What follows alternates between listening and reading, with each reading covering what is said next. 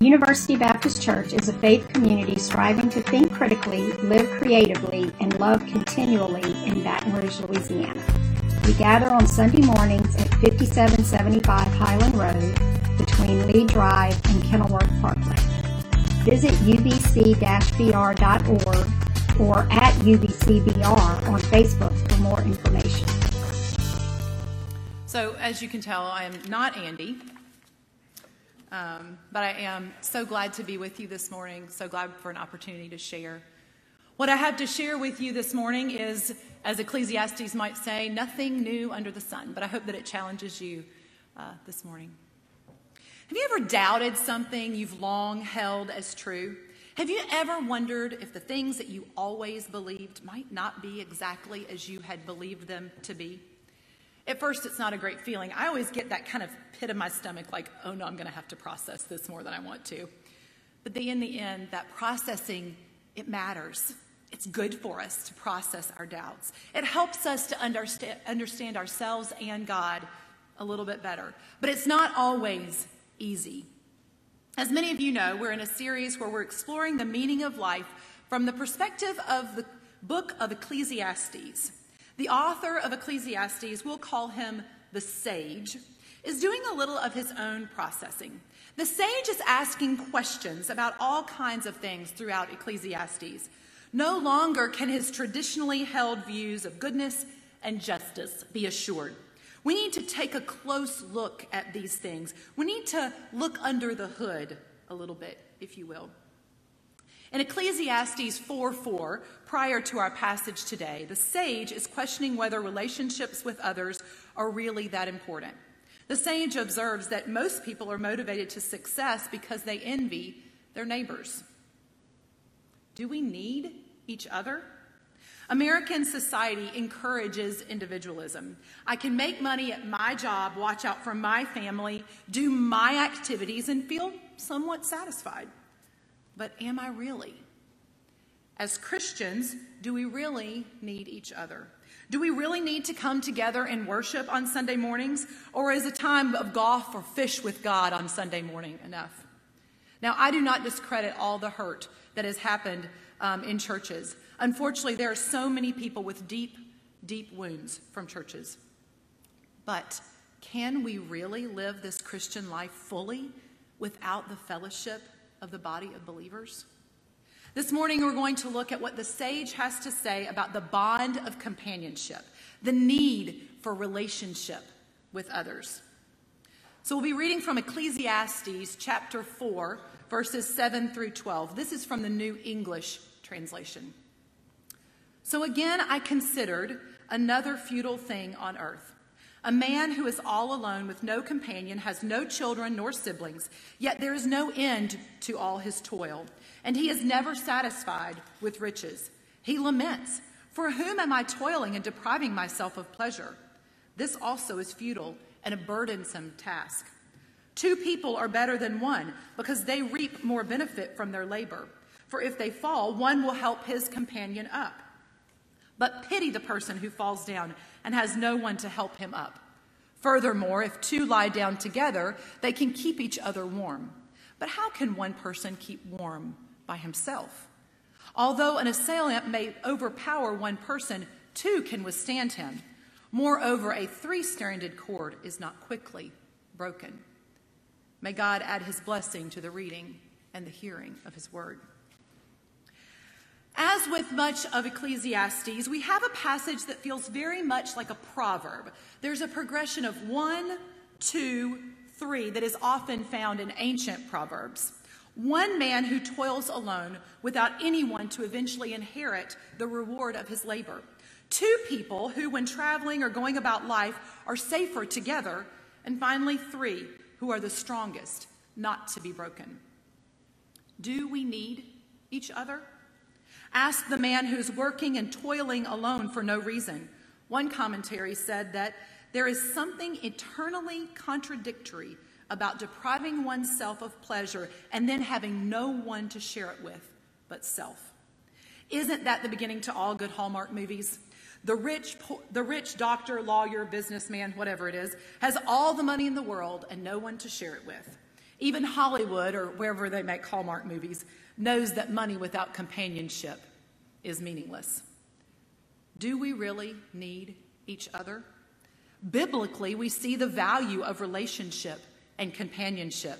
From the Genesis account, where God creates a companion for Adam, to the nation of Israel wandering through the desert, but surviving together, to Jesus drawing his disciples to himself, and certainly in Acts, where they devoted themselves to fellowship and had everything in common. Granted, some days went better than others in these situations, but the Bible shows us the beauty and the difficulty of living life with others. Even God is Trinity, three in one. Do we need each other? Scientifically, we are wired for relationship with others. My husband John recently did a certificate in applied positive psychology, and a whole unit of their study was about the need for relationships. He supplied me with some interesting facts. When people feel lonely, brain regions activate similar to that of physical pain. People with strong social ties were significantly less likely, less likely to die prematurely if supported by close relationships to friends, family, fellow workers, members of the church, or other support groups. And finally, more than 50 studies further reveal that social support calms the cardiovascular system, lowering blood pressure and stress hormones. We are not only wired to be in relationship with others, it is something that determines our physical well being. Do we need each other? Why do we so often insist on doing it by ourselves? It makes me think of my two year olds who used to say, I do it, Mama. We overwork ourselves and do things that people would be happy to help us with. We work to show ourselves independent and we don't ask for help when people are willing to help us. It hasn't always been that way. From archaeology, we've learned that the earliest humans in different places in the world recognized that they had to stay together to survive. It allowed them to hunt large animals, to build shelter, to find and grow food, to raise and protect their families. These were all things that were impossible for one person to do or one isolated family to do alone. Do we need each other? What and where is the meaning without others? All through Ecclesiastes, the sage is saying that things are meaningless, a chasing after the wind. In this passage, he doesn't say that relationships are in vain. The thing he claims as vanity here is working without someone with whom to share the wealth. The New Living Translation of the end of verse 8 says, It's all so meaningless and depressing. What isn't vanity? Being able to help each other. What gives meaning to our toil? Relationship and community. Community becomes the reward of our toil. Ultimately, meaning is in relationship with others. In the two section of our reading today, the sage offers very pragmatic reasons for, for friendship. In the days this was writ- written, if one was traveling, actual holes would be a problem in the ground. They might come upon a pit that was meant to capture an animal. Without a travel companion, you might not be able to get out of a pit created for a large animal. Travelers also often slept beside the road, and Palestinian nights would be very cold. So the warmth of another might literally mean life or death. And then the third example of physical, attack while traveling was a real threat as well. We see that same kind of community for survival in the early church in the book of Acts. The fellowship was central to their survival as a new faith. The community and its members bore one another's burdens and shared everything. You and I live in an environment where our faith is not typically challenged daily. Every uh, few of us have frigid, cold nights without heat. Now, we did go a little bit of time without our air conditioners after Hurricane Ida. That wasn't actually threatening our survival, even though we might have thought it was, just our comfort. But I'd like to propose that we look under the hood a little and see that our survival as individuals does depend on each other. Our survival as churches does depend on fellowship and a strong sense of community. Maybe better stated, our thriving depends on it. Last week, Paul Baxley talked about the difference between surviving and thriving. Andy's most recent article in the window will also discuss thriving. Maybe we can survive without each other, but can we really thrive? Do we need each other? When I was a child, church was my community. And I suspect that for many of you, you grew up in the same way. But our world is changing, and there are hundreds of other places and ways that people can find a place to belong. Americans are also becoming more individualistic and insular. So, how can we as a church continue to build this community, continue to pour into the relationships in this place? I think you're already doing it quite well. And I know that we'll continue to work together to find new ways to build this community. I learned so much about what it looks like to live in community from the Roma people when I served in Slovakia. Roma are a highly relational people. They are always in groups. You don't see them alone very often. They depend on each other and their community for survival. In Roma settlements, they do life together. The, church, the children run from house to house. The adults sit outside in the yard and talk with family and friends. Now, you do not go to a Roma home and expect to stay less than two hours. No way. They need each other in ways not too unlike our case studies in Ecclesiastes today. Often without power, they need each other for warmth. The physical threat of the majority culture and of the prejudice that occurs there is real as well. Many of the places where they live are away from the towns and cities and require them to walk long distances on crowded roads to get to the stores.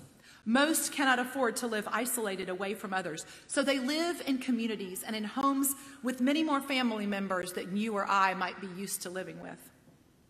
One of my favorite stories of community is from one of my Roma, my dear Roma friends named Yulo. In the Roma community, the bonds are very tight, like I said. To be excluded from the community could almost mean, uh, literally almost mean a death sentence. A few years ago, Yulo and his family were building a new house. They had some nice and very expensive treated wood outside in a pile that they were planning to use on the house. One morning, they woke up and they found that the wood was gone.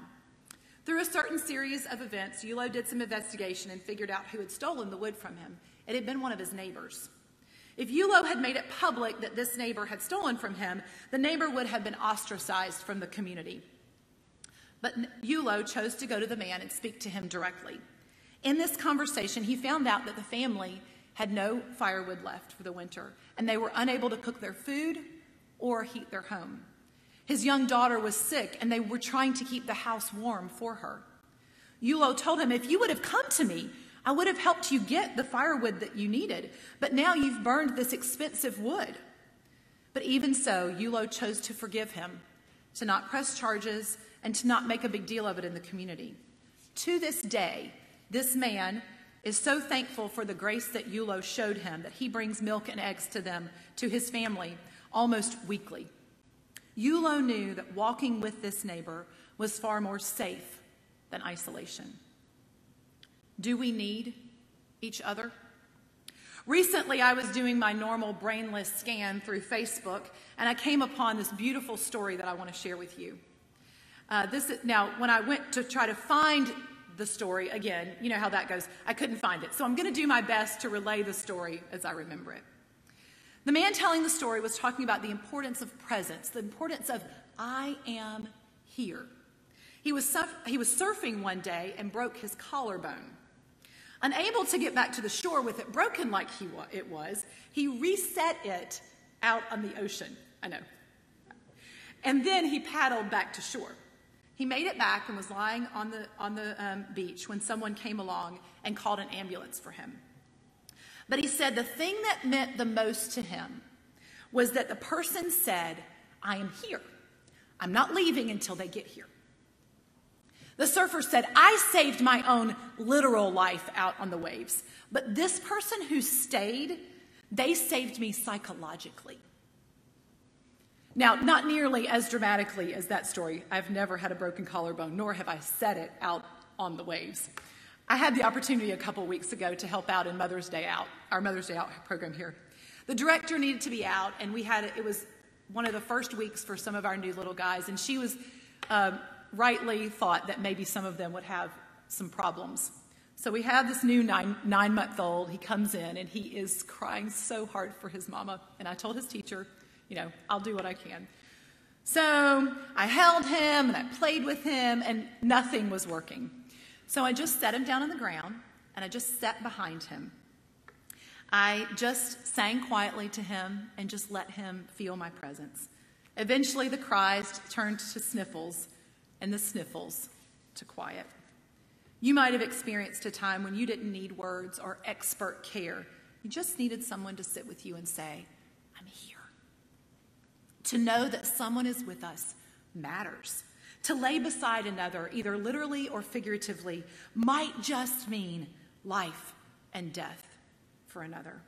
Many of you have probably experienced this when you've had a sick or a sad child, or maybe you've been the recipient of someone being present with you. Now, back to my scientific research from John. I found this fascinating. In a study of leukemia patients who were about to have bone marrow transplant, only 20% of those who said they had little social support from family or friends were alive two years later. 20% with little social support. On the other hand, those who had a strong emotional support system, 54% of them were alive two years later. A study of over 1,200 heart attack patients found that a nearly doubled rate of recurring heart attacks within six months for those living alone. Do we need each other? I had what I've come to call a holy interruption last Wednesday. A CBF church, Andy mentioned it last Sunday, from Daytona collected supplies for the hurricane victims of Ida um, who are living in Houma. Three of their members drove 11 hours to bring these supplies so they could be distributed this weekend through our connections there in Houma. They had brought so much that they needed some of us in the office to come and help them unload the supplies. As we unloaded their very full van, they shared with us that they were a church of mainly older people and they just wanted a way to help out. They used to go and do disaster relief, but most of their folks weren't able to do that anymore. However, giving supplies was a way they could help. Driving 11 hours to deliver those supplies to us was a way they could help, a way they could walk alongside another, pull them out of the hole, so to speak. This is what it looks like to live in community. In this case, the community was our greater CBF community. Many of you have also donated items to help. The youth have active fundraisers planned to donate and to help. These things matter. They say to people, I'm with you, I'm here. Do we need each other? When I first started thinking about having children and when my girls were young, one of the values that I held as very important was to raise girls that would be independent. Even in the early years of parenting, I did things intentionally that would create in them a sense that they could do things on their own, that they were capable of being their own person and thinking for themselves. While I still want them to think critically about things and not just go along with the crowd, I have learned a lot about the importance of interdependence since those first years. The Roma taught me a lot about what it's like to live in community with others and not to be ashamed to need each other. They helped me look under the hood of my long held American ideals of independence and challenge it. In our Roma church, everything in Slovakia, everything was done by the people. Tithe was often very low, but some, if something needed to be done, the members would see that it got done. Many of them had very little income, and Slovak society in general does not encourage charity giving. But if the sanctuary needed to be painted or the building needed to be cleaned after activities on Sunday, it was done by the people. And in that work, the community was built. Right after Hurricane Ida, a few folks came out to help on the grounds here. I know these people just a little better because of our common work. We picked up sticks and we built community. Our American concept of independence, whether it be how we perceive our own rights and freedoms, our need to have our own car and our own ways and our own schedule, often runs contradictory to the interdependence on each other and on God that we see in Scripture. Do we need each other? Now we come to the third in the succession of one, two, three in this proverb like passage. The sage essentially says if two is good, how much better is three? He gives one example of three strands of a braided rope. Certainly, three is an important number throughout Scripture, but we'll move on for today's topic. Do we need each other? Jewish literature says a man that has no friends is like a left hand bereft of a right hand. So, what do you think? Do we need each other? If you believe we need each other, then how does that affect the way we live? For many, these past couple of years have been incredibly isolating. The restrictions that we have about masking and being in small spaces with people has created a great divide between us. We've got to figure out how to be creative and find ways to be in relationship with others. Now, please do not hear me saying that we should forego caution in this difficult time. It is extremely important that we are careful and that we do the things that we've been taught to do. But we need each other and we need to push into connections with others. Maybe that means meeting at a park for our kids to play instead of an, instead of an in home play date. Maybe it means calling or video chatting with a friend you haven't talked to in a while. Maybe it means meeting a friend for coffee at an outdoor restaurant. Our world is changing, but we've already proven that we are adaptable people. We in this church are adaptable. We've got to keep fighting for the things that matter, that aren't meaningless. And one of those is connection with others.